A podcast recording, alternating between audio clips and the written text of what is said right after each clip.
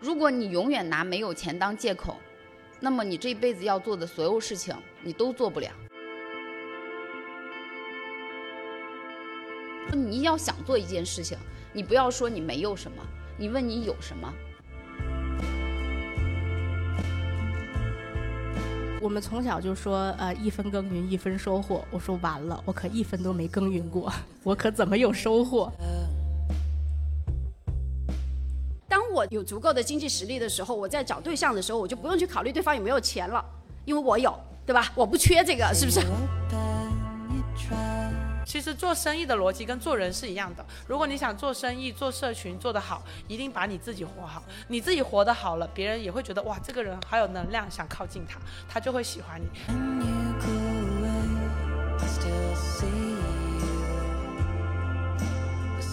Hello，大家好，欢迎来到搞钱女孩。我是主播小辉，我是陈雪。对，好紧张哦，因为平时只有我们两个人。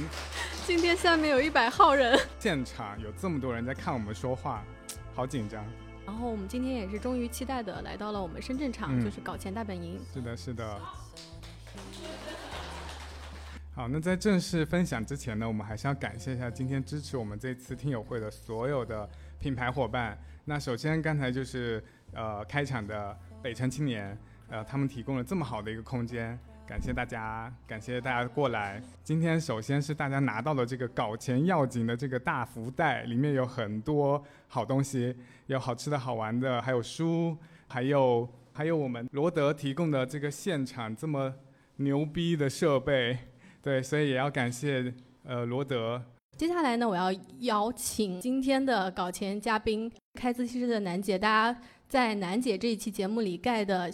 小作文是最多的，好欢迎楠姐，呃，然后而且非常巧的是，现场竟然有一位女孩是因为我们搞钱女孩结缘认识了楠姐，并且加盟楠姐的自习室，跟选择跟楠姐一起学习怎么开店，呃，这是我们确实没有想到的。除了上班搞钱、副业搞钱，我们觉得想去研究宝妈怎么搞钱。那这个时候，我就直接就想到了泳仪，我非常想邀请她。是泳仪最厉害的是她超强的一个销售能力，就是她只有一个五百人的群，但是她能让这个群的人人均复购八十次。一百。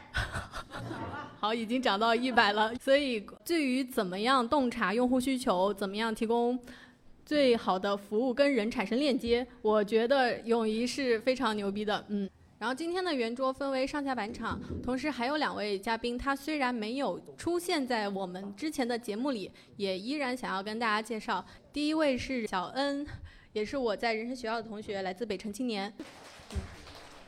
嗯，我们搞钱女孩除了谈钱，也要谈爱。那小恩呢，正在做一个叫做亲密关系工作坊啊，他的战绩呢，跟大家讲一下，就是只要你参加他的工作坊三次，是三次吗？哦，现在已经一次了，上次是三次，三次就脱单。对，所以呢，呃，我也邀请小恩分享他这一路的一个历程。那我们今天这个第一个圆桌有两个小话题，第一个是命运齿轮转动的时刻，第二个是我的至暗时刻。那我们每一每一场听友会都会聊这个，然后能挖到嘉宾很多黑历史。当然，这个黑历史背后其实是有一定的就是借鉴意义的，能够鼓舞到大家。可能你也正在经历这样的问题，那我们相信。啊，通过他们的启发，你能够找到自己的答案。命运齿轮转动的时刻，那些你曾经觉得转折的点是什么？有请永怡先。嗯，大家好，那我来跟大家讲，我第一个事情就是在，呃，因为我我十五岁的时候就认识了一个超级帅的男生。很像那种僵直树，就是我以前理想型。然后这个男生呢，就在一个多月之后就被我追到手了。然后他现在是我老公，然后呢也是我小孩的爸爸。对，然后呢我们这一场恋爱谈了有十三年了，目前。因为我们是在一起第八年结的婚，然后十年有了孩子，就是我老公的出现，在我高中的时刻，在我遇到可能校园霸凌的时候，他站出，就是他陪着我走过了非常黑暗的一段岁月，并且他一直鼓励我，所以我觉得他是我第一个命运的齿轮，就是遇到了一个中，就是非常好的伴侣，他可以给到你自信，给到你光，给到你快乐和安全感。第二个转折点就在于说，就是毕业之后我是做活动策划，我最大做过四万人的演唱会，就在龙岗大运。然后我当时就是风光无限，就是带着个麦克风，然后带着耳机，然后拿这个对讲机，啪啪啪全场跑，然后呃 Q 谁 Q 谁，然后让谁干嘛干嘛的，哇，贼贼牛。但是呢，后来因为大概在第三年的时候，我就选择说，那要不就。辞职吧，休息一下。然后呢，我们就结了婚。然后呢，就不小心有了个孩子。所以呢，就大概到现在为止，我可能有五年没有再回到职场上班了。我其实，在怀孕的过程中，整整我是没有工作的，因为那时候你不可能去找公司上班。然后当时我的信息比较闭塞，我不知道说我可以怎么搞钱，我就非常崩溃，因为我已经快持续一年半的时间没有收入了，就是没有进账过一分钱，而且每天就是。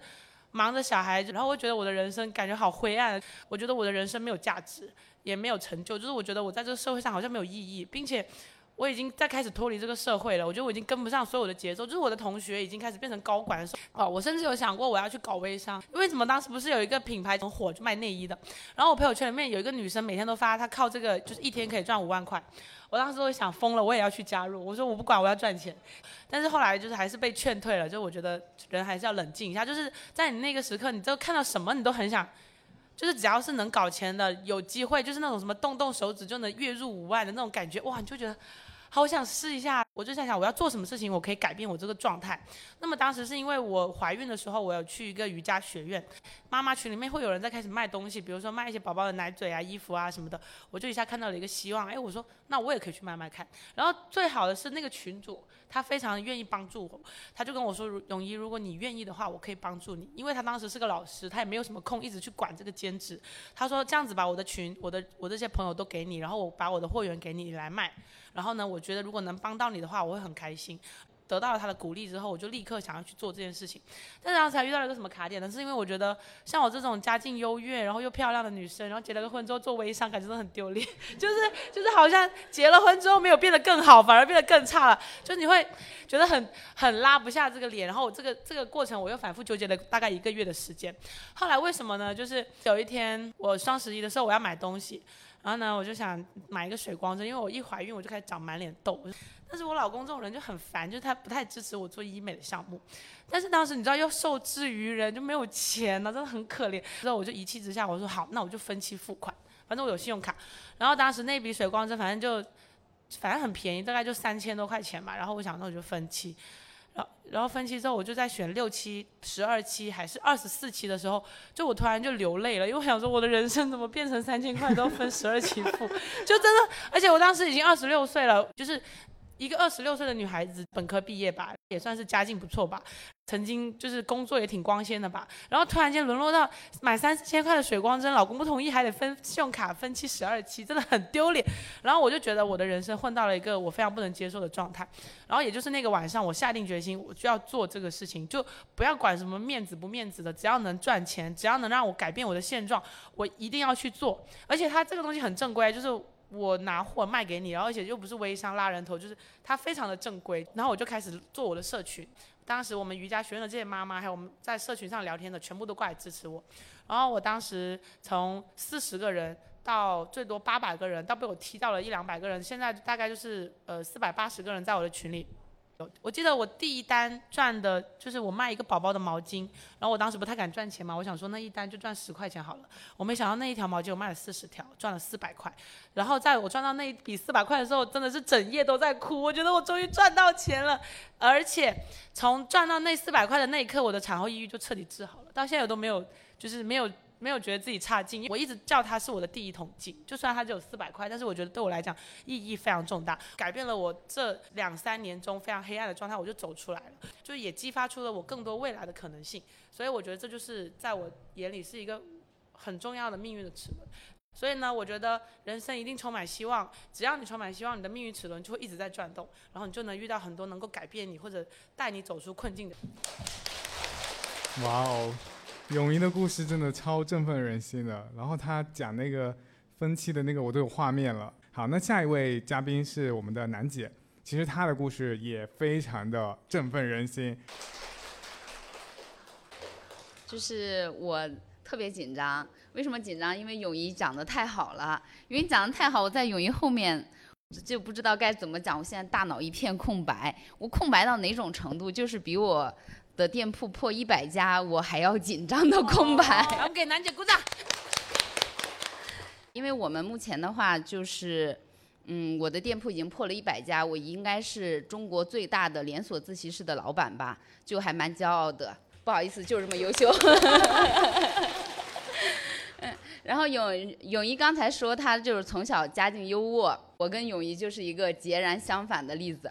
就是我是从小家境非常贫寒的一个人。说如果说是那种转动我命运的时刻，第一件事情呢，是我在二十一岁的时候，我当时徒步去了西藏。当然我在一个餐饮娱乐公司做设计。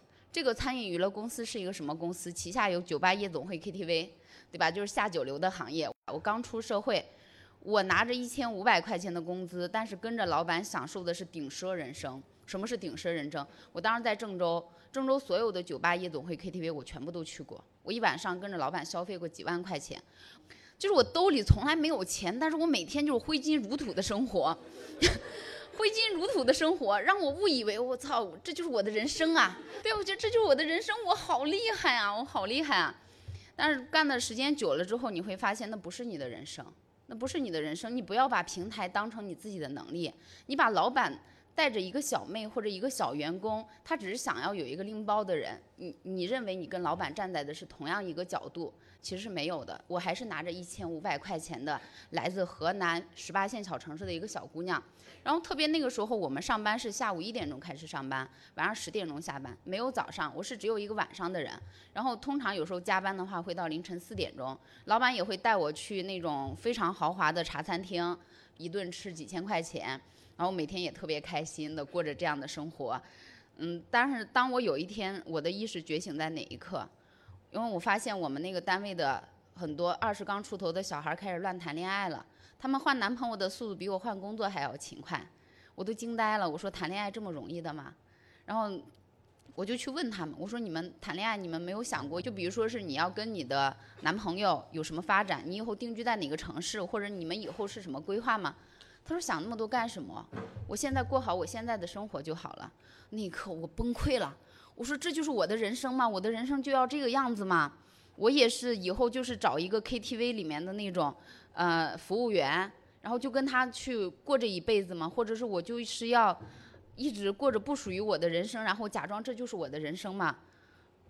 就感觉很崩溃，但是我又不知道该怎么样去改变，因为我也找不到更好的工作。那个时候我有一个同学，长得特别好看，他当时跟我说，他说王爱楠，咱们两个人去西藏吧，去拉萨吧。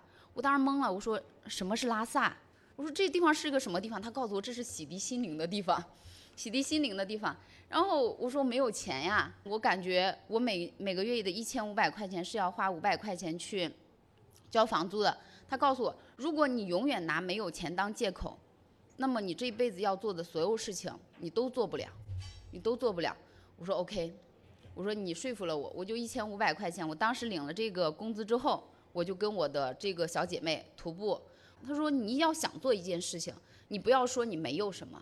你问你有什么，对吧？她问你有什么，你愿不愿意去这个地方？你要不要去做这件事情？她说，OK，你说你没有钱，我们会花哪些钱？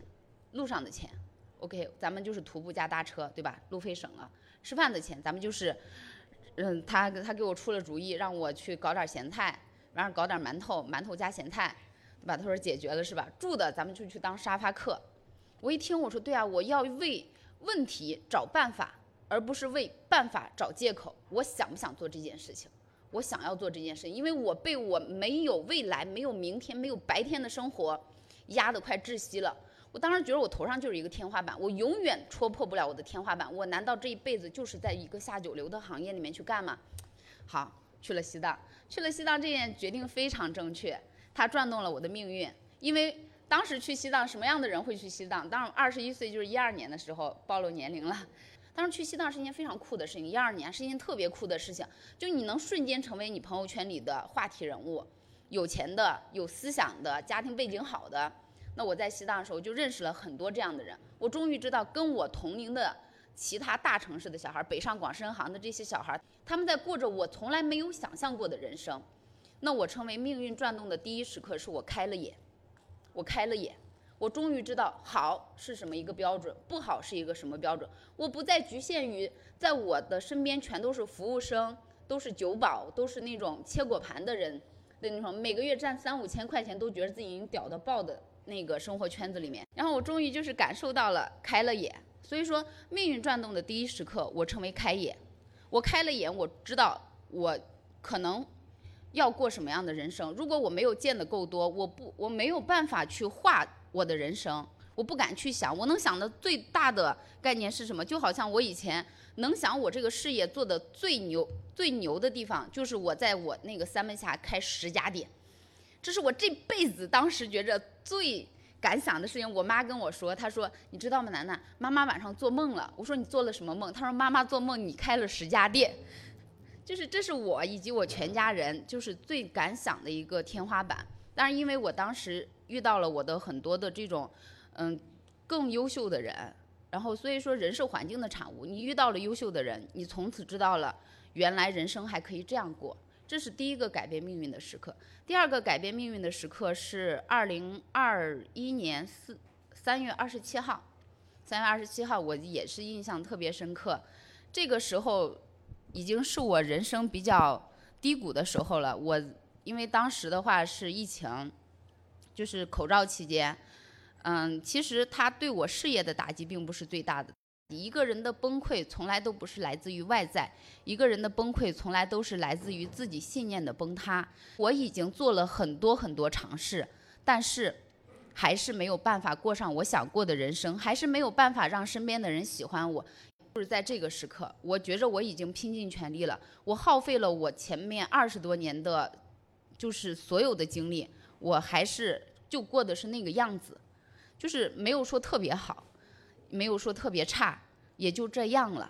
后来我命运转动的第二个时刻是，我决定再拼一把，就是再拼一把，是我重新归零。我一当然两条路，要么拼一把，要么就认了。那我当时我不想认嘛，咱们就说什么都没有，就是有野心，对吧？咱们就说就是敢想，一人生一个字敢。你只要人有多大胆，地有多大产。我当时我就说好。不在三门峡待了，出去见见世界去，看看这个世界是什么样子。都没有钱了呀，都没有业务了呀，还是要花钱出去看世界。我跟雪姨，我们有一个特别著名的社群，叫做“生财有数”，这是我命运转动非常重要的社群。这个社群让我从一个十八线的小生意人，成为现在名满天下的王彦楠，成为全国最大连锁自习室的老。老板，我当时就是去参加了他的线下见面会。参加线下见面会的时候，我我很极端，我很极端。我我当时人生迷茫，我问所有的人，然后我就给他们送礼物。我给他们送礼物，我还是还是比较大方的。就是当你就是你很低谷的时候，不要告诉别人你有多惨，因为你告诉了别人没有任何意义，别人只会远离你。就像现在有很多的人。动不动会给我发微信说：“楠姐，我现在有多么困难，多么可怜，你能不能帮帮我？”我看到这种微信，我的内心是没有感觉的，我是害怕的，我无法承担你的命运，我怎敢承担你的命运？所以说，如果说你想要去改变的话，第一步你要学会装，不要把你自己的烦恼、困难以及自己懦弱的那一面经常去展现给别人，你要装强大。我当时虽然是很迷茫。但是我问别人问题前，我先给他送礼物，比方送个奶茶啦，或者是那个，反正我就是承包了很多，其实花不了几个钱，一千多块钱，就是能把在场所有的人都俘获掉，伸手不打笑脸人。我就是先给他们送礼，送完礼我说，哎，我现在有那么几个问题想跟您咨询一下，一二三四五，好，我今天问了这个小姐姐，我又问了这个小姐姐，我又问了那个小姐姐，我问十个人。当时，当我问的够多，我的样本够多的时候，我就知道我接下来该怎么做了。哪里有这个生财有术的见面会，我就去哪里参加。就这么一点一点的去把我自己的内心，我重新构建了一个新的王艳楠。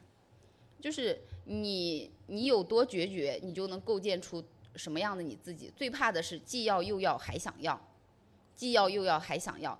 你得到一件东西，你一定要，你一定是要付出一件东西的。如果你又想钱多事少离家近，又不愿意在前期把自己的基本功去打扎实，人生它就是能量守恒定律，要么先吃苦，要么后吃苦。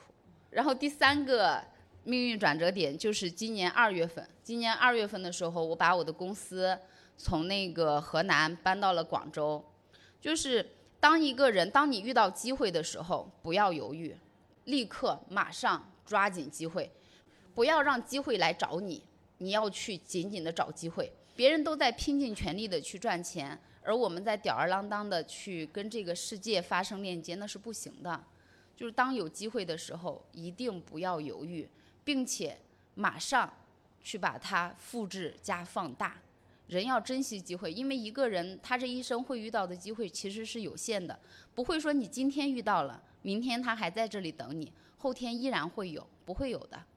你抓住一次，可能你就够了。但是这个时候又有一个问题，我们怎么识别机会？怎么识别机会？很多人并不认为这是机会，就好像我今天来参加搞钱女孩的栏目，当他们邀请我的时候，我一刻都没有犹豫。我立刻把所有的工作全部排开，我哪怕我的助理说：“楠姐，咱们今天再来行不行？”我说：“不行，我要我昨天都到了。”我说：“机会这种事情是不会等我的，只要有我就要去，就是要去抓住。”这是三个我觉着改变我命运的时刻。谢谢大家。谢谢楠姐，楠姐分享的这个情感浓度非常厚重，然后其实她也总结了一些。具体的建议一些 tips，然后我看到大家说在记笔记嘛，我觉得这些真的都是她怎么去转动自己命运齿轮的一些心态吧。就你怎么样的积极的面对你的人生，解决你人生的问题。嗯，这个是楠姐对我的启发。好，那下一位是我们今天的新面孔，然后我是今天第一次见到小恩。那我来之前看了他的故事，他也是咱们北城非常典型的一个折腾的年轻人。然后他现在其实自己在创业嘛。对，然后刚才提到他这个关于亲密关系的这样一个这个什么事业，怎么去用这个来赚钱，我也很好奇，想听听小恩的故事。嗯，大家好，就是小雪邀请我就马上来了，然后还有一群我们的人生学校的同学们。我觉得这个命运，我就先讲，嗯，关于我是怎么谈恋爱这件事儿。我觉得我是一个很啊。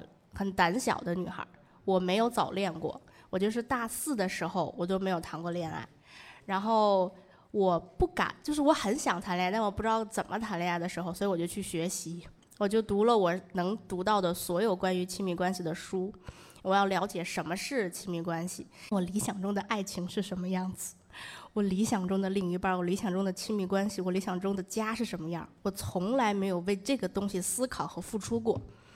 因为我们从小就说，呃，一分耕耘一分收获。我说完了，我可一分都没耕耘过，我可怎么有收获？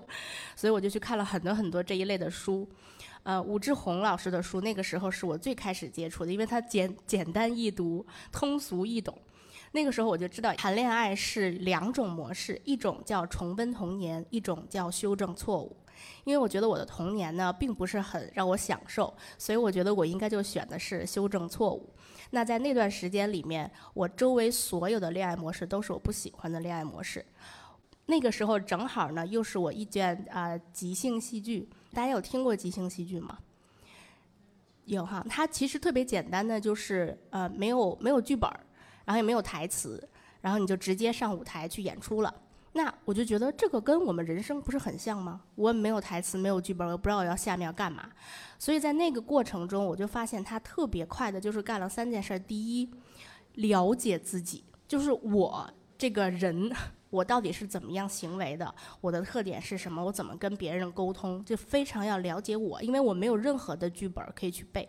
第二就是急速的跟对方沟通，我会很快的知道我是谁，你是谁，我们要干嘛，而且还说服旁边的人支持我们，这个就是即兴戏剧的第二。第三点就是因为就是即兴的，所以你不知道会发生什么，所以我有一个很强的在即兴里面学到的就是把一切变成积极有价值的事情，把它推动下去，而且让所有人觉得哇太厉害了。所以在这个过程中，我就发现了我学会了怎么谈恋爱。就是我是从一零年开始接触即兴，然后我从一三年开始谈恋爱，我是用呃项目制谈恋爱的，因为我很希望高效这件事情。我很坦白的说，我身边的男孩儿，就是我看得上的看不上我，然后对吧？看得上我的我又看不上，而且嗯，我读的是女校，就是中华女子，所以也没有男生。那那个时候我就注册了网站，我能把我所有的线上交友网站都注册了。我发现中国的交友网站不在乎我，他只问我的身高、年龄、体重，然后呢，他根本就不了解我，还要花钱。我就去注册了外网，啊，然后在外网里面呢，我就发现他好在乎我，他问了我所有我想知道，就是什么你的爱好啊、兴趣啊、取向啊、会不会移民呢，就所有东西都问了，啊，我就在那里面呢见了三个人，同时约会，然后控制变量，我的每次第一次约会都是同样的地方，因为我要知道我很喜欢的这种文化调调，对方能不能配合我。啊，就是相当于我要知道我跟对方在一块儿的时候我舒不舒服，这是我第一点要，就是去体察的。对，然后我就在那个过程中，我就看我能不能聊得起来，因为聊得起来你才能培养感情。对，所以我要很清楚的，就是我能不能愿意聊起来。然后第二个呢，就是我的，我跟他在一块儿的时候，我喜不喜欢我自己。就是我们有一套小的工具，就特别简单。举个例子，比如说我很喜欢打羽毛球，然后如果对方也喜欢打羽毛球，我跟对方打完羽毛球之后，我发现天哪，我不配打羽毛球，他也太厉害了，我这辈子也不想再碰羽毛球了。那这个人就不适合我。如果我跟他打完羽毛球之后，觉得天哪，你打得好好，快教我，快教我，我想跟你一样好，那这个人就适合我。所以其实关于他好不好，一点关系都没有。关于就是我在他旁边，我想变成什么样的我。所以就是很多这样子的方式，让我在第三次约会的时候就遇到了我现在的，就是我的初恋也是我的老公，呃，就是我们在一起一年半的时间，就三个月在一起，然后一年半领证，然后我们结婚七年，在一起十年，然后我老公是英国人，就是我在美剧里面看到的那种关系是我喜欢的，就是那种每天有人说。啊，How was your day？然后呢，有很多很多 kiss，有很多肢体接触，这就是我想要的亲密关系。我身边没有这样的例子，所以我就把自己融到那个环境里。我喜欢那样，而且我老公也是，我们两个都是在一个圈子，他也去看即兴，啊，我去玩即兴。所以在这个过程中，我用很多即兴里面的方式去跟我的爱人相处，然后我们彼此也相伴，然后学习了很多，发现很多技术都特别适用，然后。第二个时刻，我觉得是找到他，因为我是一个极度不安全的人。比如说，我老公发生一件事情，他不开心了，他看着我说：“You take that back。”然后我就说：“哦，对不起，那我撤回这句话。”他就 OK。如果是我的话，我老公就是：“你是不是生气了？”我就我没有。然后我老公就知道不能再理我，就是我的情绪是非常起伏的。但是慢慢慢慢跟他在一块儿的时间。啊，就让我变成了安全型，然后疫情嘛，也没有办法做工作坊了，所以我就嗯，我们从北京搬到广州，我没有朋友，就跟刚才楠姐说的一样，一定要花钱去，我就开始花钱社交，我就去了北辰，然后花个大几千的，交了很多好朋友，因为我觉得他们也是花钱来的，所以一定会很珍惜这段友谊。对你我本无缘，全靠我花钱。开始进入北辰之后，慢慢慢慢的，我就去参加各种各样的工作坊，花钱参加工作坊。我发现我去参加一次工作坊，就有一个工作 offer，就别人说，哎，有个项目要不要一起来呀？我说 OK，一起搞。因为一人一故事是这样的，就是我讲一个故事，演员来演，我们就去练这个，全部都是讲的是我跟我老公相处。然后那个老师就说，小恩，我们可不可以合作做一个亲密关系，就是戏剧向的？我说为什么？他说因为你所有的故事都好有启发。然后我就开始了做亲密关系即兴戏剧的工作坊。工作坊是这样，就是你玩游戏，你在玩游戏的时间呢，你特别的放松，然后你就把自己所有的问题暴露出来，你就发现自己是怎么跟别人交往的。然后戏剧呢有一个很好的方式，就是你在玩游戏的时候，你其实是在修正自己的行为。就是你可以不停的用你的主观去修正你的潜意识，然后逐渐变成一个你喜欢的自己。所以我就一直用即兴去更新我自己的这种交往的方式。然后我大概在北辰里面开了七场，然后有八个人啪啪脱单，然后有两个前两天跟我说他们准备结婚了。所以我们现在跟我的搭档，就是也是人生学校认识的琪琪，我们在做一个社群，就是教大家用游戏化的方式去谈恋爱和爱自己。还有我做一 v 一以前是免费的嘛，然后现在开始收费。我觉得我最大的卡点就是以前张不开这个嘴，然后后来我有个想法就是，我做的一切事情都是这个世界向我贷的款，那我收费就是给他一个支付方式还我这笔钱，所以我就开始张开了这个嘴。嗯，对，不要羞于谈钱。我不知道你们俩有没有想要补充，就是至暗时刻这边。让我来。但是我其实讲回至暗时刻的话呢，这个话题可能略微有一点点沉重，因为我觉得在场的女孩子们都看起来特别的可爱，就我就会讲这个，我怕吓到她们。对对对不要吓到大家。我为什么要讲这段话出来？是因为我觉得这个社会上对于成为母亲这件事情粉饰太平太多了。我生完孩子之后，我才发现原来成为一个母亲需要承受这些。我妈也没跟我讲过，就是我妈也跟我说你怀孕生完就好了，但是很多东西她根本也没跟我讲。那么也是我自己才发现的。那么其实漏尿这件事情是我记得是 ella 第一个在微博上讲说她成为母亲之后有漏尿这件事。然后当时我还觉得哎应该不会吧，反正我这么年轻，就没有想到这件事情就报应到我身上。有一次我上游泳课，然后我就突然间觉得哇好尿急，然后呢就突然间就没憋住，然后就很狼狈，我就立刻跑去厕所。那么在厕所的时候我就。假装很淡定的一卷一卷纸巾卷起来，我就给自己擦一下腿上的这种水啊什么什么的，然后突然间我就哭了，我就觉得我一个二十六岁的女生为什么变这样？就是就是突然间在这种公共场合，在买着单，身后这么多人，突然间就就已经憋不住，就是而且是你怎么努力也憋不住，就很痛苦。然后然后当时我就在厕所大概哭了有十分钟，所以我跟很多很多的妈妈是聊过很多的东西，就是。大部分的女生都有这样的现状，你会发现你有点不太能控制自己的下半身，然后包括你打喷嚏、疯狂咳嗽的时候，也会有一点憋不住，就是它一定会对你的身体产生很多影响。但是你会发现社交媒体上，呃也是近两年开始会跟大家讲，成为一个母亲会经历什么，包括我的肚子上永远都会有妊娠纹，然后所以我没有办法穿露腰的衣服。我知道我的身体状况也回不去这种少女的这种感觉了，我的身体也回不去了，我的心态也回不去了，然后我就会觉得非常非常的难过。所以呢，我会想告诉大家，就是做人生的选择，就是一定要知道，嗯，我们要经历什么。好，谢谢泳儀，真的，你们每个人情感浓度都好重好大。然后我看到，其实台下也有一些观众，就是默默在 流泪啊。就是我们做这个台的目的，也是说让你看到不同的搞钱女孩的折腾人生。然后我们不是说真的要求你一定要什么成功，我们也不会一定去炫耀说每个嘉宾赚了多少钱，这个其实不是重点，重点还是我们怎么去面对你生活的这这种种种的际遇。我们关注的是女生的成长。这个环节就到我们第一轮圆桌之后的这个提问环节了。我想问楠姐，就你刚刚说你觉得呃自己光脚的不怕穿鞋的，然后你在那个时候的那种动力，就是。真的是全力以赴吗？心里没有任何的这种，就是有一些疑虑。你问我会害怕吗？你问我会犹豫吗？我会害怕，我会犹豫。我曾经一直动摇，一直犹豫。但我认为真正的勇敢不是，不是我不惧怕，而是我惧怕所有。我知道这件事情会带给我的影响和我可能完不成的这种后果。我认为真正的勇敢是我什么都知道，但是我依然这样做。我觉我认为这是真正的勇敢，也是我们需要去需要去一直克服的一个事情。就是说，我没有办法。什么是没有办法？你真的要为你自己的一些东西去负责任的。之前前段时间，我有朋友问我说：“楠姐，你觉得我开一个小酒馆可以吗？”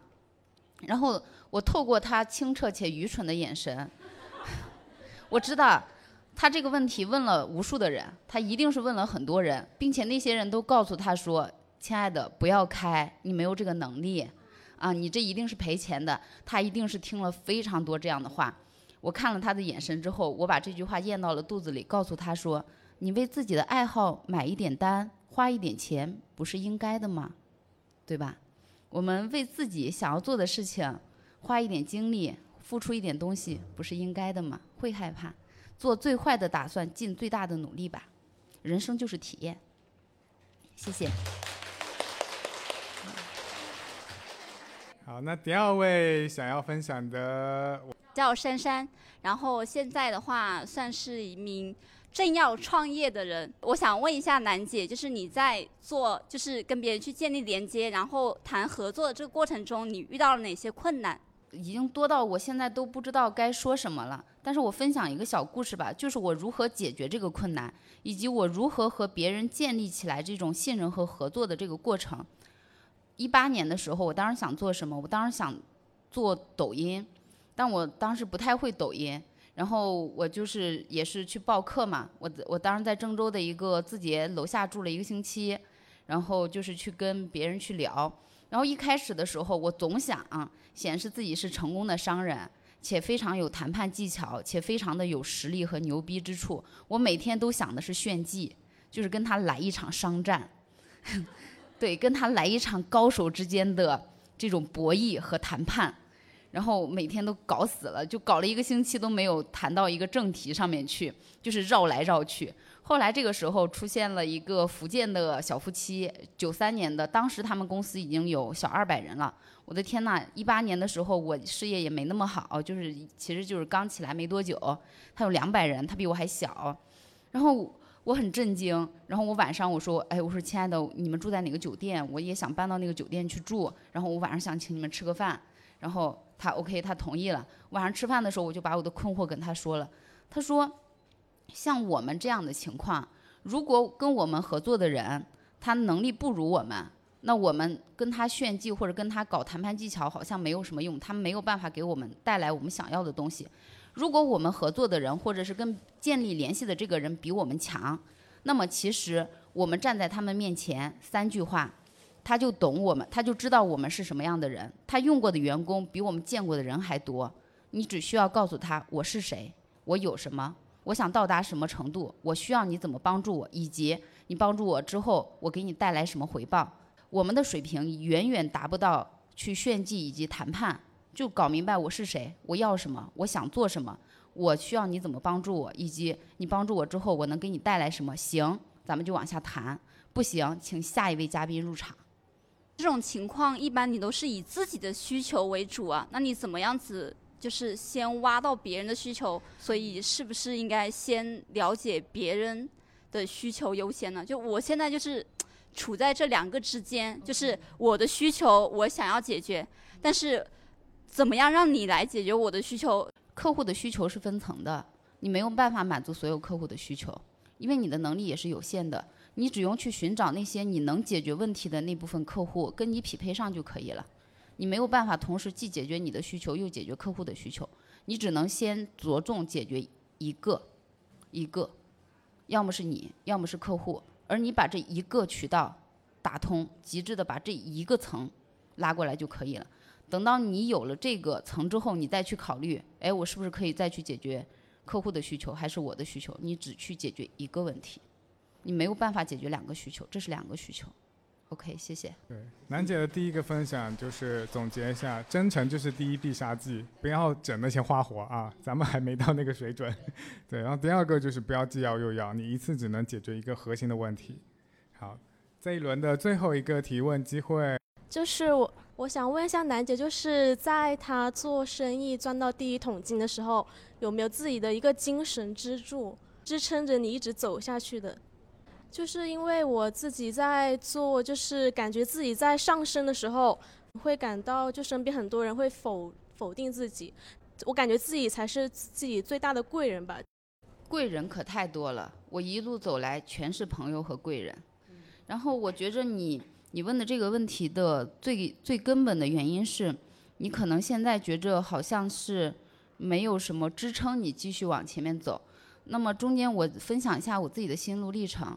嗯，我以前我最开始我做出一点成绩的时候，我渴望得到身边所有人对我的支持、鼓励和认可，以及我希望我全家人都扑到我的这个事业上。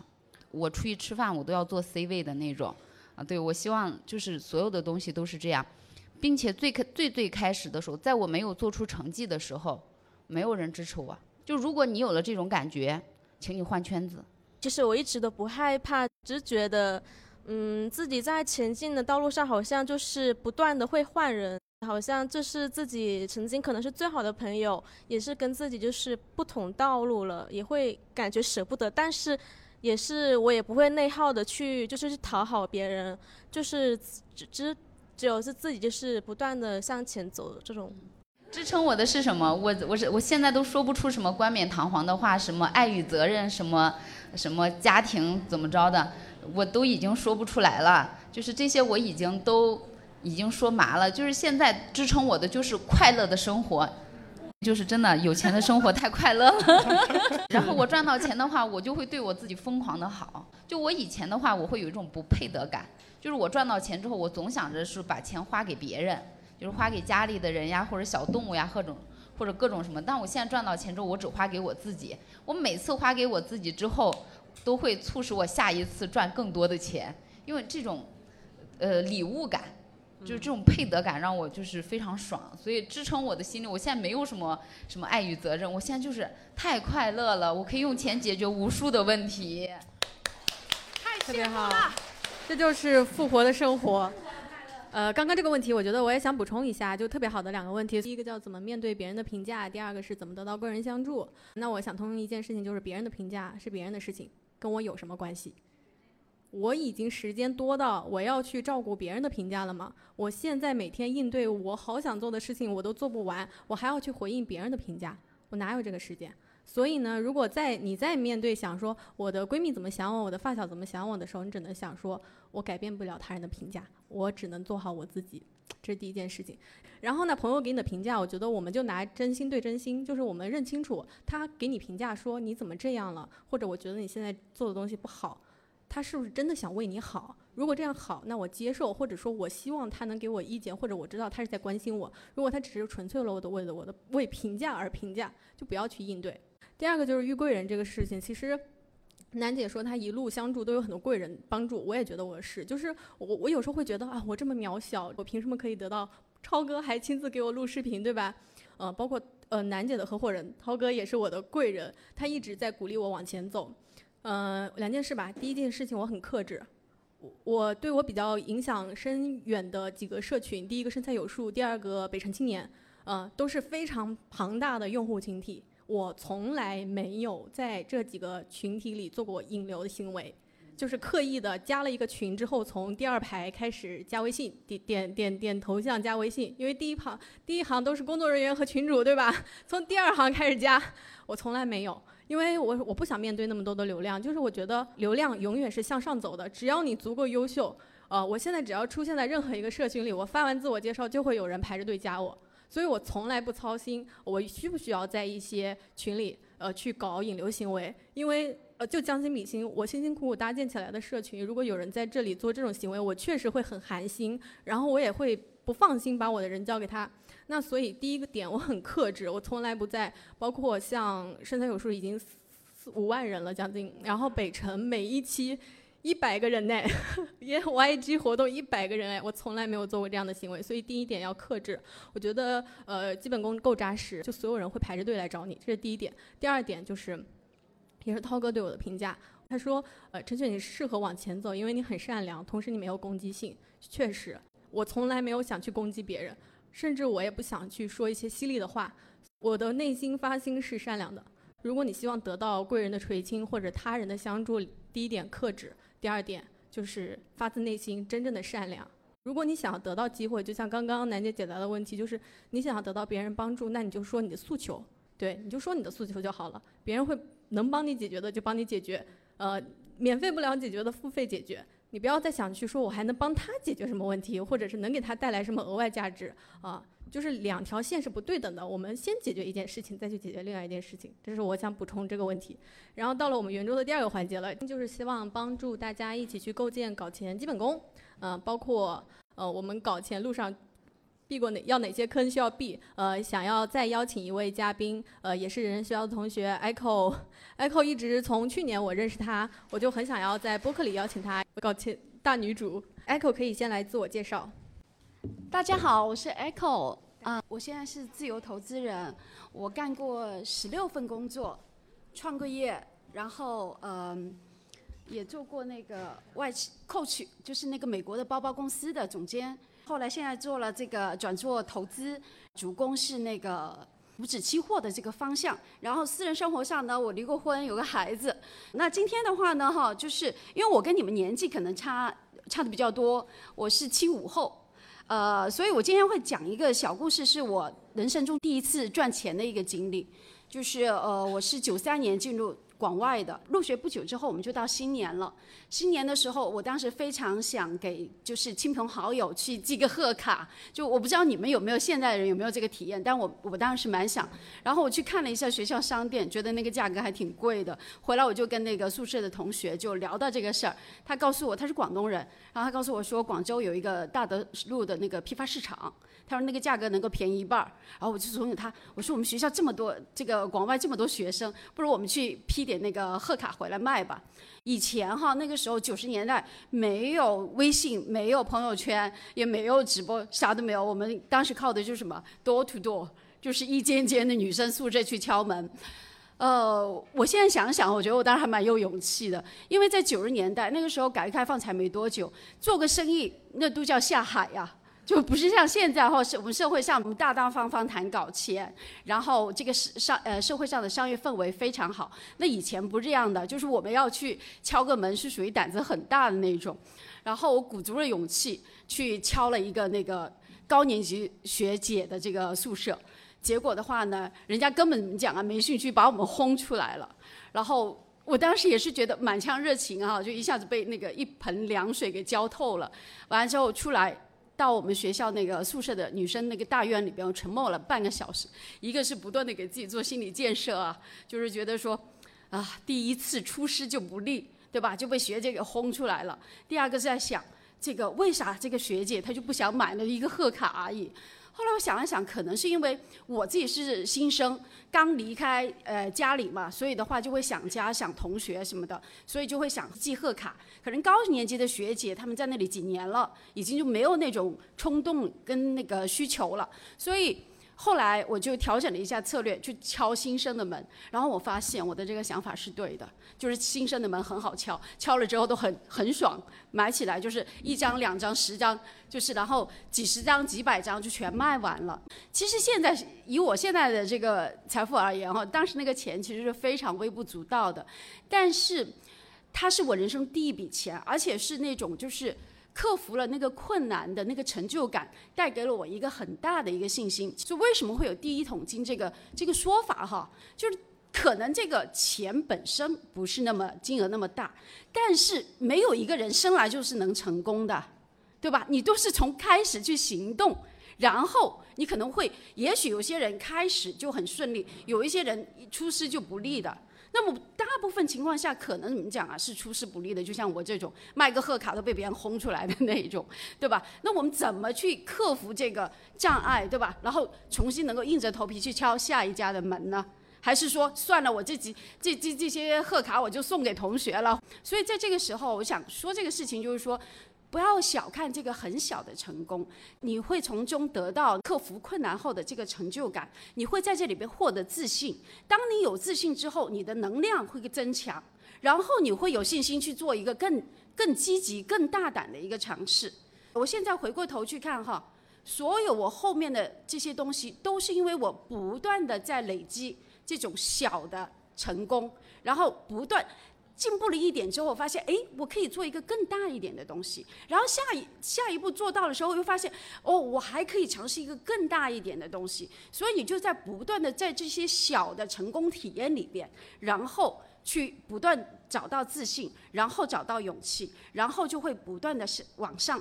而不是说啊，我一开始就想尝试一个很大的东西，然后如果这个东西呃呃呃失败，很容易失败，失败了之后我就有一个很差的体验感，然后我可能就会对自己产生自我怀疑或者自我否定，啊，然后我可能最后就可能会放弃。但我的经验就是我不断的去做一些呃小一点，每一次进步一点点这样子的一些呃尝试，然后一路走来，我现在就。就做呃，在后后面我就做到了 Coach 的总监，以及是自由投资人。那么我投资过呃深圳的房产，投过呃珠海的房产，然后嗯我也有做过投过一家工厂。这十年主力在投这个呃证券投资。最后我就谈一谈我对钱的感悟，就钱对我来说意味着什么？钱对我来说意味着安全感，因为我本身是出生在呃江西的一个很普通的家庭，然后我爸爸十岁就去世了。我我我曾经有一段时间家里是挺穷的，啊，所以我我很缺又又缺乏父爱嘛，我一度是非常缺乏安全感的。但是在这个赚赚钱的过程中，钱给带给我很大的安全感，所以也是我能够说不的这个底气，能够就是说去勇于离婚的这个底气。包括它是实现我后面呃诸多自由，包括时间自由、财富自由、这个情感自由。也就是说，当我有足够的经济实力的时候，我在找对象的时候，我就不用去考虑对方有没有钱了，因为我有，对吧？我不缺这个，是不是？对，所以我现在交往的是一个呃比我小十五岁的男生，然后我们被鼓励到了，被鼓励到了。对，这就是搞钱的意义，就是，而且我们已经在一起同居三年，就就呃感情已经非常稳定了，所以我觉得这个也是一个对吧，就是一个搞钱的意义啊，对吧？呃，包括我在在做做很多选择的时候，如果我觉得很勉强，让我心里很不舒服，就是我有的客户我是拒绝的，因为什么？因为我也不差你这一单，啊，所以所以这个就是钱，就是带给了我这个说不的这个底气。谢谢 Echo，因为我很早之前就想来邀请 Echo 姐，然后我非常欣赏和羡慕她的几个点，第一个就是她非常干练，另外呢，Echo 姐的表达我们也能看到非常的没有废话啊，我觉得这是非常好的一种状态。第二点就是我最开始被 Echo 姐吸引，还跟钱稍稍有点关系，足够自强大自信到，哎，我结束一段感情，我可以给前任几百万。对我我离婚的时候其实就已经给了我前任一套房。啊，然后，所以也是这个，就是我买回我的自由，因为我觉得我我的人生，我那个时候是三十八岁离婚的，我就我我的下半场还很长，我实在不愿意再跟这个男孩男人消耗下去了，我就宁愿怎么讲呢？就是说，呃，给他一套房子，但是我要要回我的下半场，因为我的价自由价格更高，嗯。嗯，然后这段经历其实我也是第一次听到，就是最初呃，Echo 姐也有哎。上门推销的这种经历。甚至呃，现在其实很多人在聊摆摊啊、试挂呃这种事情。其实我觉得，任何在合规范围内的小生意都是可以去尝试的。一定要让自己设定在一个合理的一个呃预算范围内，不要亏太多的钱。比如说，我尝试我用一千的本金去进一些小货，我去摆摊，这是一个小的尝试。另外一个呢，在呃比如说五万以内的小生意，我可以去试一试。呃，如果超出这个线，我就会停止呃止损。其实这都是很好的尝试。第二个就是说。你要对于生意，从你只有从小，你才能够积累起来。你做过五万以下的生意，你下次可以去尝试十万的，或者你再才能更高。没有人可以一上来就管理百万，对吧？呃，我自己自己的一个研究感受啊，就是我们不可能一下子收入翻倍太多。呃，我自己的一个算法就是你的收入提高三倍以上。就是如果超越三倍，比如说我原来是一个年入十万的人，我想年入三十万，这个我努努力靠勤奋，靠我努力多赚做一些事情，我是可以做到的。但是我如果要从十万到年入百万，这个很难很难，非常难。如果超过三倍以上，你会要付出更多的。首先，你的思考能力，你的思维就得变，你做的事情，你关注的领域，你身边的圈子，各方面都得变。所以我们的层级只能螺旋上去，我们只能慢慢上去。我一直劝我们女孩子们，就是你不要想着说，我他们他跟我说，我想做。小红书赚钱，我说那你现在的收入是多少？你希望通过这份副业赚多少钱？然后以及你能够为这份副业投入多少的时间？我觉得我们得算账嘛。就像楠姐刚才说的，就是如果我们透露着愚蠢的眼神去提问题，这个只能得到愚蠢的答案。不要过高预期，就是三倍以内，这些都是非常好的小的尝试。嗯，Apple 姐是呃，在一个是她在行业里也是资深的，就是在职场里拿到结果的，就是。搞钱，我们从来没有说搞钱就是只能搞副业和创业呀，就是好好上班才是搞钱啊，就是这是我们的基本功和基本盘啊，就是在职场里真的要先把基本功夯实。那关于搞钱的基本功，想请楠姐再来展开讲讲。永一先来。那么我也分享一段。我老师跟我讲的话就是：我是一切问题的根源，爱是一切问题的答案。就是任何时候先反省自己的问题，两个人吵架也先反省自己的问题，做错事情了就是或者生意失败了也先想想自己的问题。就是我才是一切问题的根源。那么这是我觉得第一个，就是要克服情绪的。变动。那么第二个就是，我觉得要不断的努力学习，提升认知，这是我觉得很重要的。就是很多人，就像我以前，我一直想要搞钱、搞钱、搞钱，我从来没有想过好好读书。而且很多人现在都是看那种成功学也好，或者是看一些那种技能类的那种鸡汤书，就很没有意义。就是我，我觉得我很久没有沉下心去读一本历史书，读一本传记。然后我在我意识到这一点之后，我我就把毛泽东传、毛主席传看了三遍。就我会在想，哎，为什么毛主席这么牛逼？为什么他会在这么关键的时候会做一些，就是。在就是我们国家生死存亡之际，他为什么会有这么牛逼的这种心力，以及他的呃，就是他的这个成长轨迹，我都会去想。然后他就给到我很多的启发，就是我们很多人就是一直在忙着搞钱，忙着去研究小红书怎么爆爆粉，公众号怎么爆粉，然后研究着我要怎么样赚快钱。他从来没有想过，我们的基本盘是我们的认知足够高，你能够看穿。就像 Echo 姐，其实我觉得 Echo 姐为什么她做金融，她特别了解。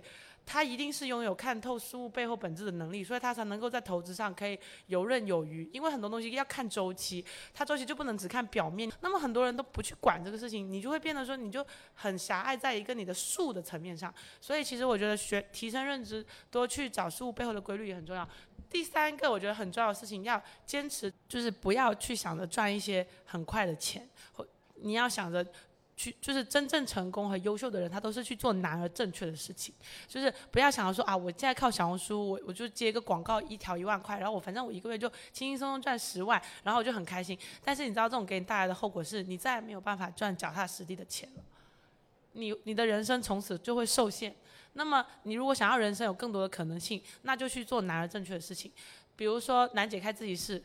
开一个自习室，其实你说撑死能赚多少钱，可能都没有一个小红书博主一条广告接粉来的快，但是他就是能脚踏实地，他就是踏踏实实的存在这个世界上一个角落，有一家自习室供了很多学生考研，然后可能我没有办法说大富大贵吧，但是起码我一个店有稳定的收入。第二个是我通过开实体店这件事情，我磨练了我的很多的技能，我的运营、我的管理、我的人员组织架构，然后我跟客户的交流，这个东西是全方位的锻炼，所以我觉得。这三点，第一个就是情绪稳定，复盘反思自己，就是学会内观嘛，不要老想着找别人的问题，想想自己的问题。第二个就是多点读书，尤其是不要读那种什么成功学，不要读那种技能书，一定要去读历史，读经典的书，去。增加你的历史观、世界观、你的价值观，你可以得到很大的提升，就你的格局会变大。第三个就是，呃，要坚持去做拿正确的事情，不要想着一夜暴富。就是我们这个一夜暴富的年代已经过去了，现在也不可能靠买房一夜暴富，所以你们都不要想了。就是暴富永远是少数人的事情。谢永怡，呃，这三点都非常戳我。最后一个就是不要挣快钱，非常推荐大家在一定要看今天我们给大家准备的《金钱心理学》这本书。嗯，然后还有一个很重要的点，就是我们讲了太多情绪管理这件事情了，我觉得讲情绪管理都讲烂了。就是也想问 Echo 和那个楠姐，因为女霸总和女老板嘛，就很有很多合作伙伴也好，和你们下面会有很多的店长和员工，关于情绪管理的这个问题，你们在职场里怎么评估？除了改变，我们还有另外一条出路，就是重新选择。碰到一些小的情绪问题的时候，我觉得尽量会去跟对方沟通，不管是在工作关系也好，还是亲密关系，呃，还是那个职场关系也好，呃，都是尽可能的去沟通清楚。因为对方情绪不好，呃，他可能背后是因为他有一些诉求没有得到满足，那么我就会去了解你的这个没被满足的诉求到底是什么，就是。在我，比如说，首先一点就是，当对方有情绪的时候，我一定要提醒我，我不能用情绪去对他的情绪，不然的话，大家已经没办法好好沟通了。因为你发发疯，我也跟着你发疯了，那就已经不是一个理性的谈话了，也绝对不可能解决问题的。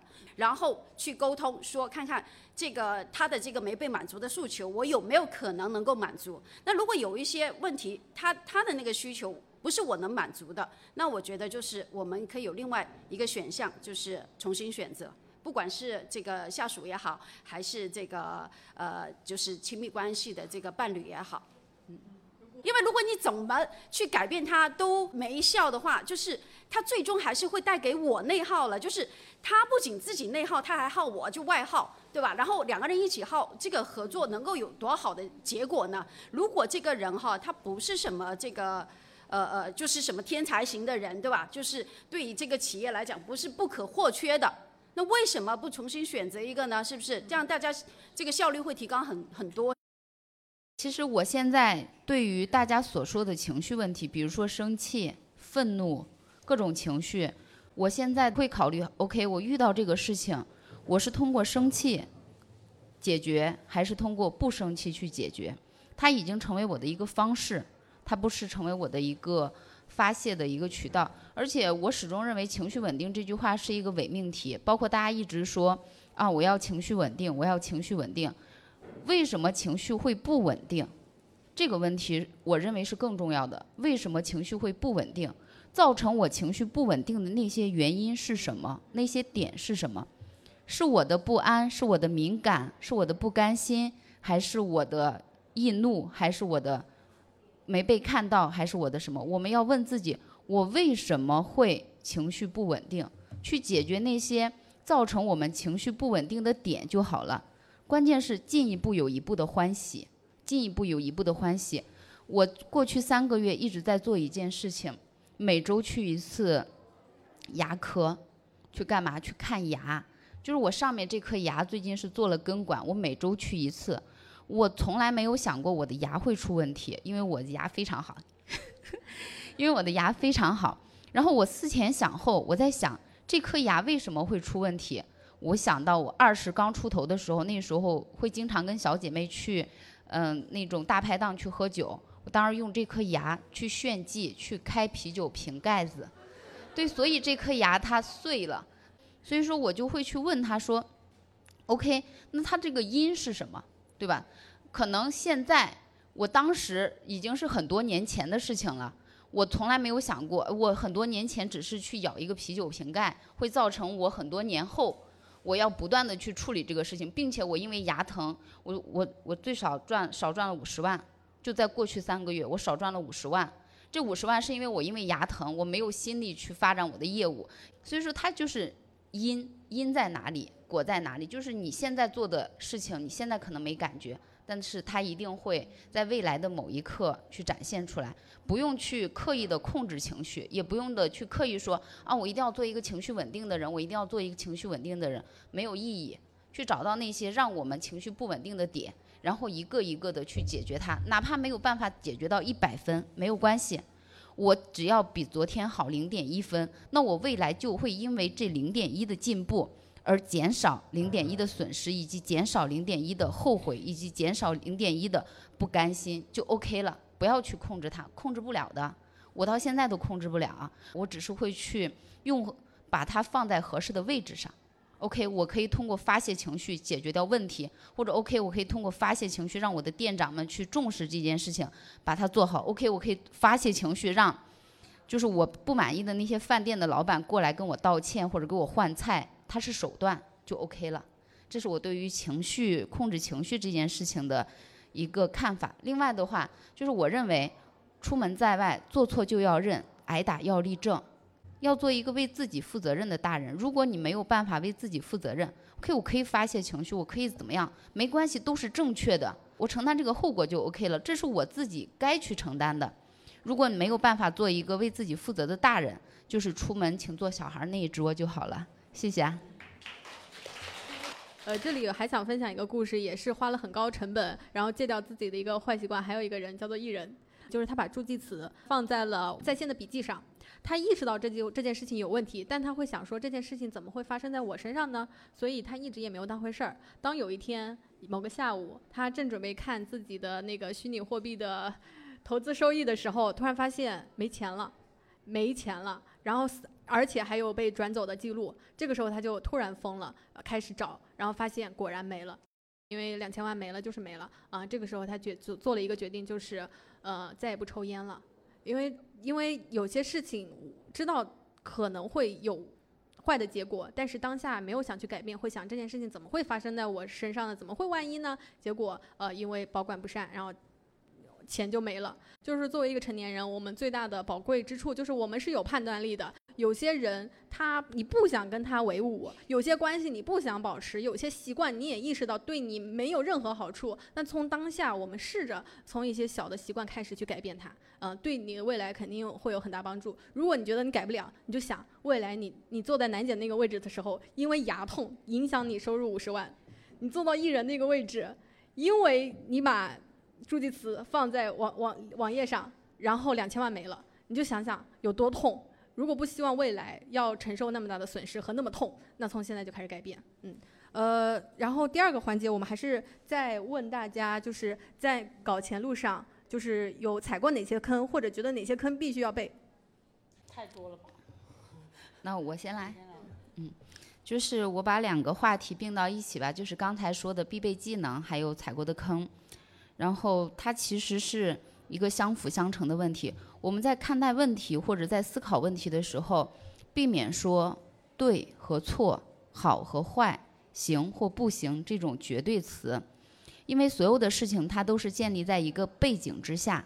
那么在这个时候，可能这样做、这样说没那么合适，但是换一个地方、换一个背景，它可能就合适了。我觉着我们要去做的一件事情吧，就是必备技能或者踩的坑。呃，有一句话我非常喜欢，叫做“要么有慧根，要么就会根”，这是我非常非常喜欢的一句话。我清晰的知道我是谁，我是那种有慧根的人，还是我是那种没有慧根的人？如果我是有慧根的人，那我就去专注发展自己有慧根的那些事情，技能、沟通也算，逻辑思维也算，会做导图也算，是吧？会组织活动也算，像泳仪一样非常贴心也算。今天早上泳仪，嗯，给我安排了一个上门化妆师。昨天还请我们喝酒吃饭。他非常擅长组局，他把自己非常擅长的事情就是做得特别好。那这些都算。那么就是你要明白，你到底是准备靠什么去安身立命？如果你真的没有慧根，你说我就是一个特别普通的人，我没有什么特长，没有什么技能，那你选择慧根，你选择慧根，慧根也不丢人，去给那些。更成功的人打下手，做志愿者，拎包倒茶都不丢人。你为自己的结果负责任，为你的美好人生去做一些事情，有什么？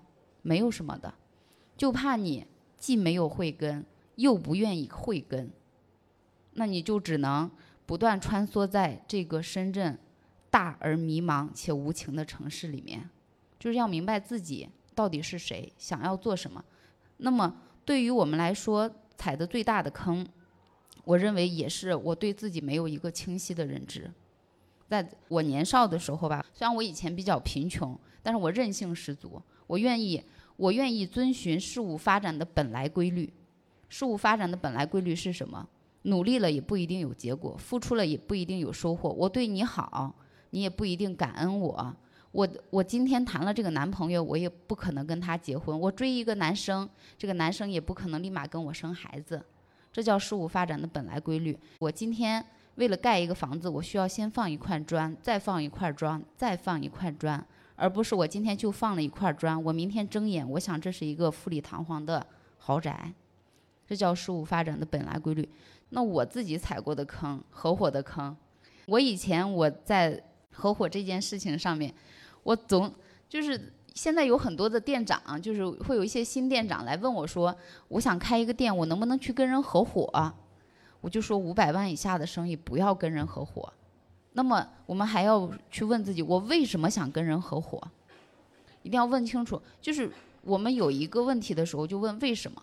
我为什么想跟人合伙？是我的精力不够，还是我的时间不够，还是我的金钱不够？如果是我的金钱不够，那你想找人合伙？那你报的是一个，我这个生意就要做失败了，我就想让他跟我一起平摊我的这个成本，那你的发心就是不对的，你一开始就是决定这个事情是要做失败的，那你的时间不够，你时间不够，你觉得你的合伙人时间够吗？他肯定也是不够的，精力不够，你不够的，别人也是不够的，所以就问为什么？那我之前就是在合伙的问题上面，我就是没有一个清晰的认知。我总是想把自己的命运交给别人去处理。我希望我做不到的事情，别人是可以做到的，其实是没有办法的。这个就是我对于这两个问题的回答。谢谢。呃，因为技能我觉得都是可以学习的。如果你想要搞钱，首先你要有足够的渴望，想要得到钱。如果你没有足够的渴望，钱是不会来到你身边的。其实不管是钱也好。还是男人也好，你都要有足够的渴望，才可能通过吸引力法则，才可能到你身边，你才可能就是把握机会拿下它。啊，这个第一个是心态，第二个是什么？就是你要有持久的学习能力，不是说我上完大学毕业了，我就可以停止学习，因为我们这个时代变变化的多快呀，对吧？所以你必须要不断的学习，跟上新的观念。新的新的认知，对吧？包括 AI 都出来了，你你如果不变，你怎么可能能够搞到钱，搞钱就意味着你要打败别人，可能怎么讲啊？你才能搞到更多的钱嘛，对吧？所以第三个呢，就是行动力，因为大部分人都只是想想而已。你如果去问采访一百个人，一百个人都告诉你他想要赚钱，可是真正走出来去做事情的人有多少？就比如说我原来在 coach 的时候，每年年底我都要做一个这个呃员工的这个呃一一一个谈话，我就会问他你对过去一年有什么呃想说的总结，然后对下一年有什么展望？每个人都告诉我。他要那个，他希望下一年他能够升职加薪。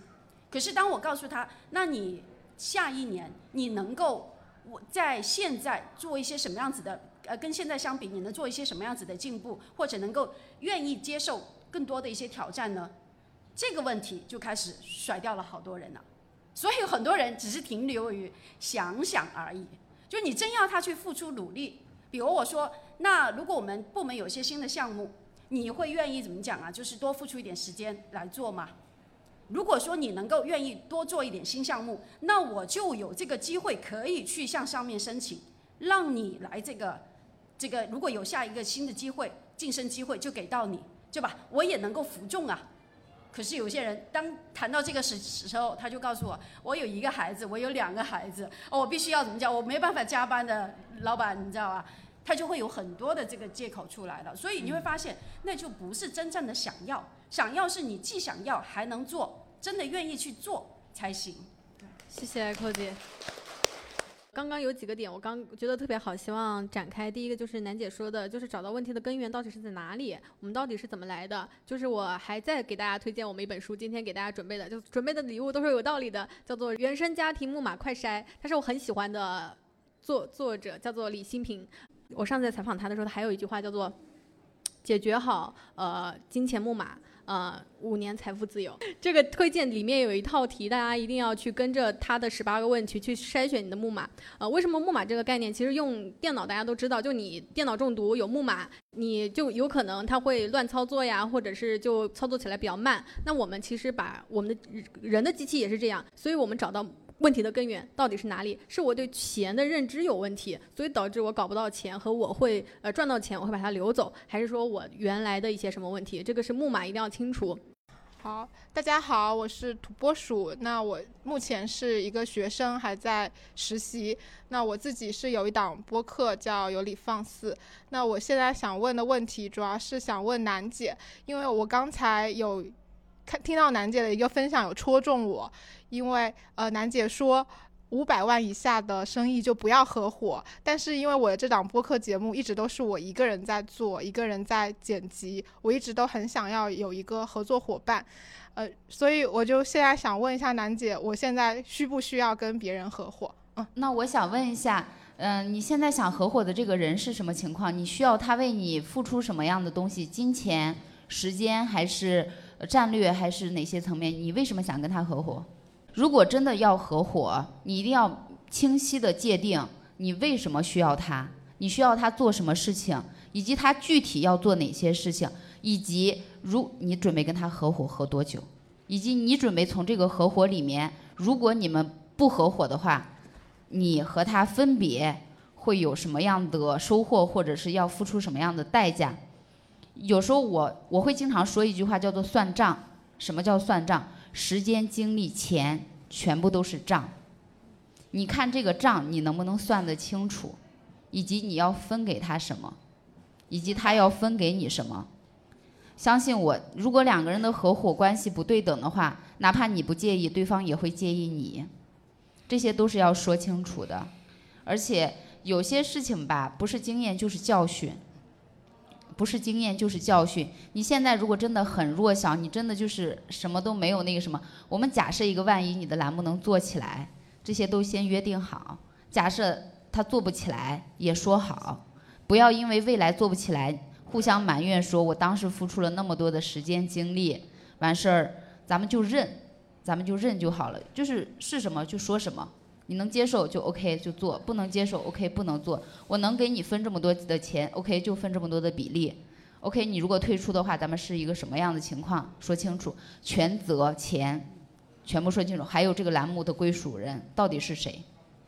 只要我不想骗人，我不就不会被骗；只要我不想占便宜，我就不会被别人占便宜。OK，商业就是商业，生意就是生意，它跟感情是不一样的。我们感情可以很好啊，但是生意就是生意啊。就我的员工现在跟着我开店，依然是要付付钱的，但是我给他开工资，我也依然会给他开工资，一码是一码。OK，谢谢。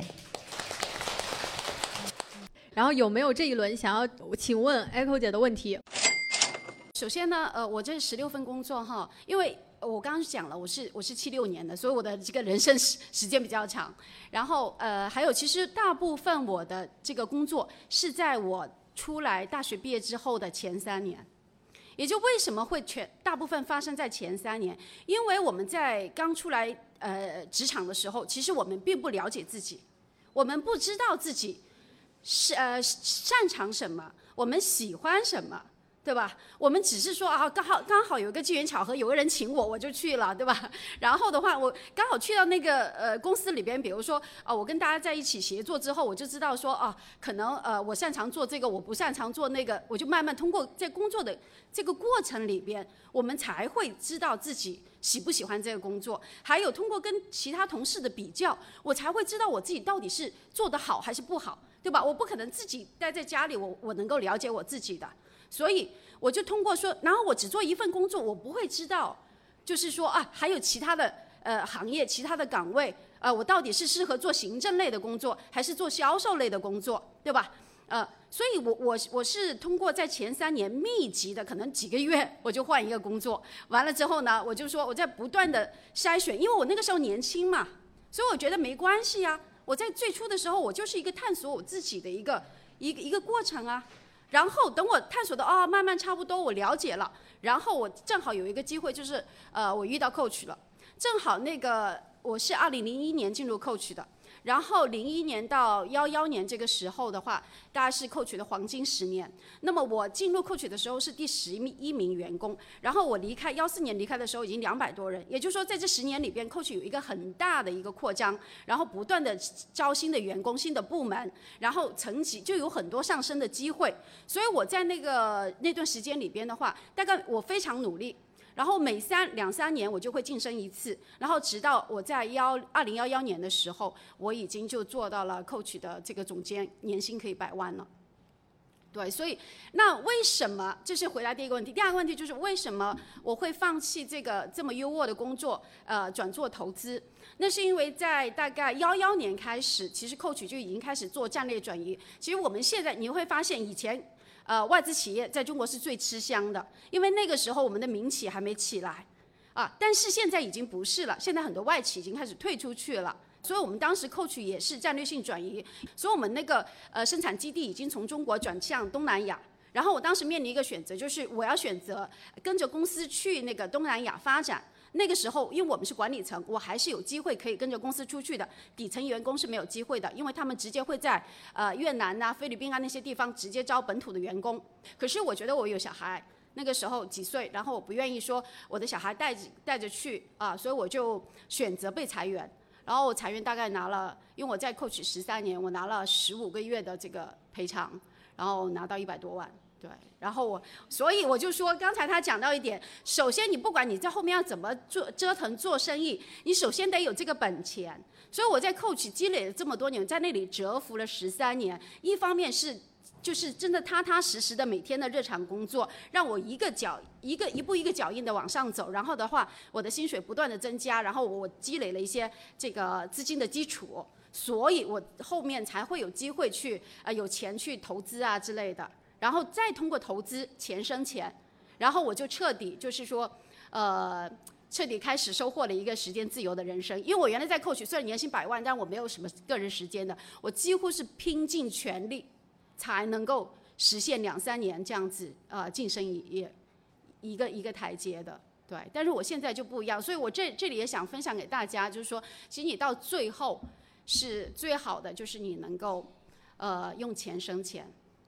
就是你不再需要出卖你的劳动时间去换钱，但是那个是一个基础，对吧？因为我们每个人来讲的话，如果不是说啊这个投胎投得好，对吧？我们都是要前面先努力，先积累一个基础，然后后面才能有更多的这个选择，职场的选择，是你去创业，还是你去做一个职业经理人，还是你去投资，还是啥的？对，不管怎么样努力。就是基本盘这件事情是非常重要的，一定要有一个自己的基本盘。是的，所以刚刚又提到一个关键词啊，基本盘。呃，在形成自己基本盘的过程中可能会慢，嗯，但是只要在持续，对我，我跟小辉最近一直在做一件事情，就是作品是你最好的名片。我希望说我的内容能被大家记住，我的内容能真的给大家带来改变、带来影响。嗯嗯，就是我去年超迷茫，因为我一直认为我自己没有一个项目，像对吧？我包括我们在采访嘉宾的时候，毕竟毕竟还要给嘉宾带带一个标签。我在采访泳仪的时候，她是快团团的带货女王，然后楠姐自期是女王，那一一全国一百家，我说我没有，我说我没有一个项目。然后我在问我的贵人，我说涛哥，我说我没有一个项目，就我都不知道怎么介绍我自己啊。然后涛哥说，就你不要去纠结去找一个项目，就什么是你的根？第一个钱，你的有效资产。啊，就是像呃像 Echo 姐这样，就是真正实实在在的钱，你的投资也好，你的房子，你你的有效资产是你的根。然后第二个，你的能力，能力是别人抢不走的，就是你能力强者，你不愁找不到赚钱项目。第三个，你的团队，像楠姐她有一百个店长。我们昨天在最开始说，呃，她觉得自习室不是一个有壁垒的生意，因为它可复制，每个店的单价也不高，成本也不高，她觉得不是壁垒。但是在全国有一百家，这就是壁垒。啊，这就是你的团队，就是你的根，就别人是带不走的。我自己也在形容这个概念，就是扎根，就像一棵树一样，我们把自己的根扎下去，你往下扎，这样台风来的时候你不会刮倒，谁都带不走你。呃，所以这个是我想补充基本盘的这个概念。呃，然后这一轮，呃，我们还有最后的一点时间，这位姐姐一直在很认真的记记问题哈，因为刚刚泳仪就是有在你聊到至暗时刻的时候，这位听友就哭了。呃，为什么说我会哭呢？是因为因为我也是一位妈妈，所以说特别能够呃 get 到泳仪的所说的那些点。嗯，我也是从大老远从广州过来，然后就今天是专门来见泳仪你的。呃，我现在的话是有三个问题想问一下您，就是第一个问题的话，就是就是进您就是进您的那个群的标准是什么？啊，第二个问题的话就是呃，如果是陌生人来进你的群的话，怎样子能够做得到让别人来信任你，就是愿意来掏钱来你这里买东西呢？呃，第三个的话就是就是你的那些产品，你是从就是产品的那些资源是从哪里来的？这就是我的三个问题，谢谢。好多问题，我现在回想一个，第一个就是你讲的那个，我知道其实大概就是一个卖东西、卖绘本或者卖课程的 CPS 的一个东一个内容。对，其实也是社交电商，只是社交电商的产品，它变成了一个绘本或者是一个育儿课程项目。你说你做的这个不好，其实你有想过，第一个可能是你产品不对，就是呃，第二个是可能你的方向也不对，就是这个项目我没接触过，但是我朋友有有在做，就是它能不能让你快速变现，就是这个项目到底是你要卖产品还是卖人头的，你要想清楚。一般这种就是卖人头的话，产品力是很差的。那么别人只是就是你拉别人的目的是为了让他加入你的团队，你分他的 CPS，所以他根本不是一个做产品的东西。就是你要想微商和呃，就是就是它是有本质区别的。所以第一个就是呃，它的产品力行不行？就是如果说你的产品力很牛，非常有壁垒的话，你怎么做都没有问题。这是第一个，第二个我要讲的话是为什么你引流来可能没有什么让别人喜欢你，什么陌生人喜欢你。我跟你讲，我觉得我没壁垒。我昨天还跟楠姐讲，我觉得我一开始觉得我好没自信。你知道我一开始我群里只有两百个人的时候，我求着他们买东西，我我生怕他们不喜欢我。他们只要发一个朋友圈说我 emo 了，我可我陪他聊天聊到凌晨三点，因为我觉得第一个我没有壁垒，第一个我的我的产品没有很有优势。比如说你们买 Coach 的包。比如说能找我，我给你六折，我牛不牛逼？我牛逼吧？那我我我我何苦伺候你呢？因为你们求着我买啊，对不对？这那但是我没有，我没有这么牛逼的资格，那我只能拼什么？我只能拼我的服务嘛，拼我的拼我的情绪价值嘛。然后我就开始奋发图强，要做服务，做情绪价值。我的客户是他只要生日，他会收到我的花。而且他的孩子生日，他会收到两个红包，一个是他孩子的红包，一个是他的红包。我会跟他讲妈妈辛苦了，因为每个孩子的生日都是妈妈最辛苦的那一天。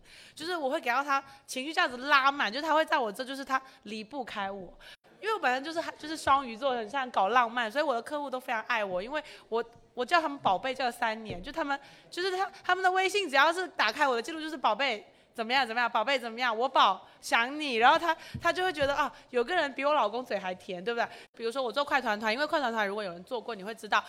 链接是一样的，文案一样的，产品一样的，价格一样的，谁跟跟谁买不是买呢？为什么一定要跟你买？你要想这个这个问题。那么我如果做不到说有独家的优势，那我就是让你产生对我极极大的依赖，就是你能不能形成你超级强的 IP 力，让你的客户离不开你。我以前只要我客户，比如说在南山下午茶，我从龙华我都开四十分钟车过去跟他喝下午茶，我就想让我客户见一下见，就是我想见见他，我想让他了解我，他就会离不开我。然后我觉得我好卑微啊，我以前真的就是。是个舔狗，但是我现在不是，现在我就是属于那种让我客户觉得他不能离开我，就是要做一个转变，就是我客户会觉得离开我这么好的一个群主也好，卖家也好，或者是在深圳这么好的一个资源或者朋友也好，他会觉得他不会想走，他就会在这里买，比如说。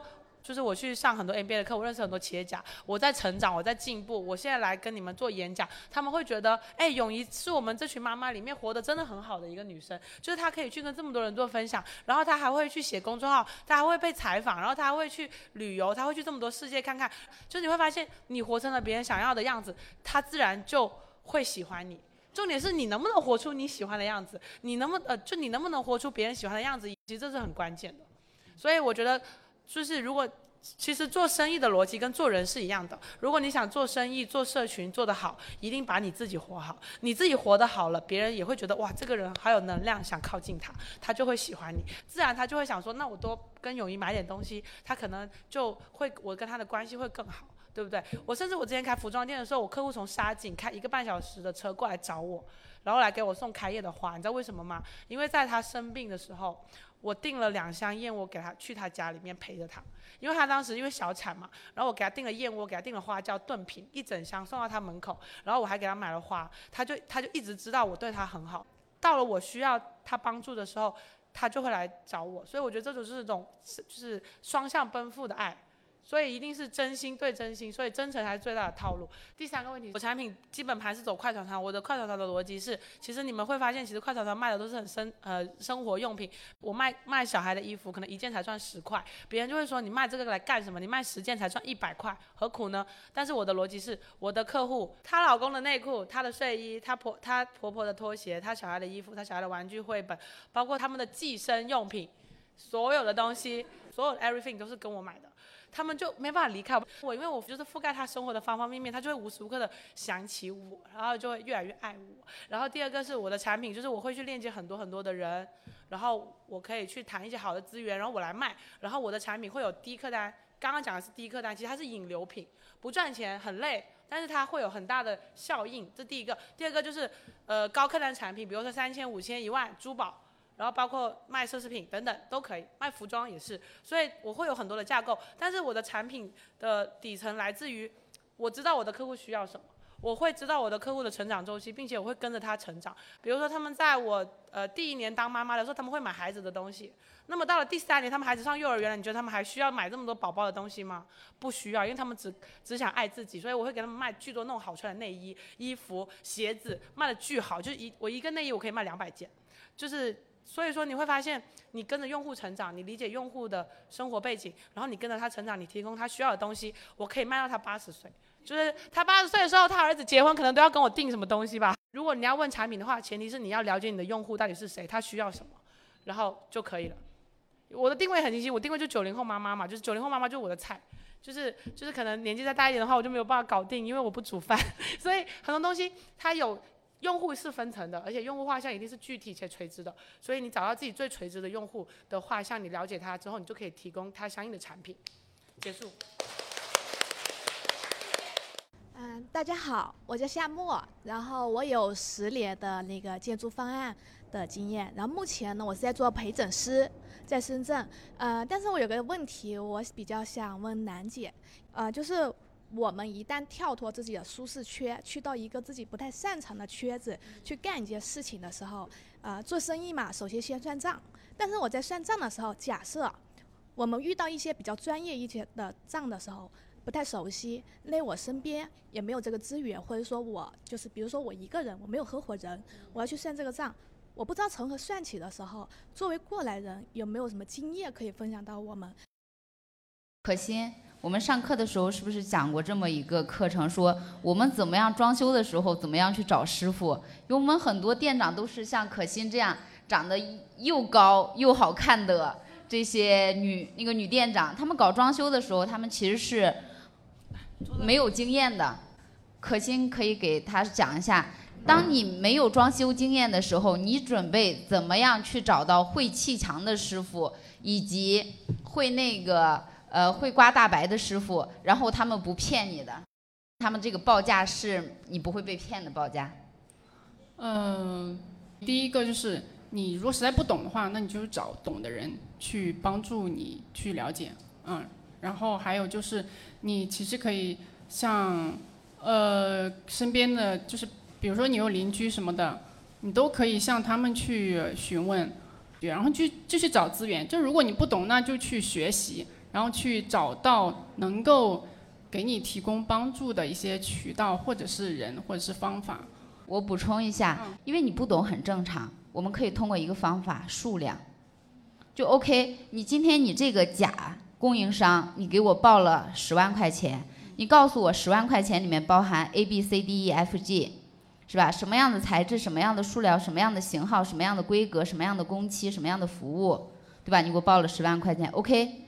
同样材料、数量、规格、服务，B，B 服务商，请你给我报一个价；C 服务商，请你给我报一个价；D 服务商，请你给我同样数量、规格、服务、产品型号，再给我报一个价。当我收到十个供应商给我报价之后，我相信我已经知道这个产品在这个行业的是什么行情了。第二，你说你没有资源，谁？一开始就有资源，什么才能称之为资源？不要有资源，采买服务就好了，对吧？你想要同样供应商，小红书上找没找？抖音上找没找？美团上找没找？你遇到的问题，其他人有没有遇到过？阳光下面是没有新鲜事的。你现在遇到的问题，跟你干同样工作的其他人一定也遇到过。那么其他人是怎么解决的？你有没有去问过你的同行？如果你的同行不告诉你，那么你想，他们为什么不告诉你？你在这个行业都没有几个自己的朋友吗？那么你需要的不是算账，你需要的是先去搞点朋友过来。你一定是不是孤立的一个人？如果你是孤立的一个人，那么你不要创业，就是都没有人希望你成功的嘛，都没有人希望你成功的嘛。所以你首先你是去找同行，就是你的问题，别人也一定遇到过。你一定不是单一的这个世界上唯一遇到这个卡点的那个人，啊，一定要坚信这个。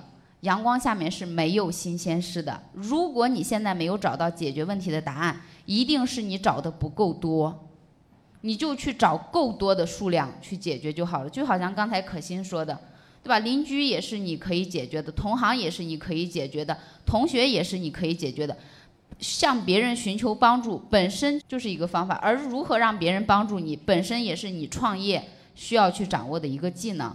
那么关于另外的一个算账的问题，算账不外乎就是多算几遍。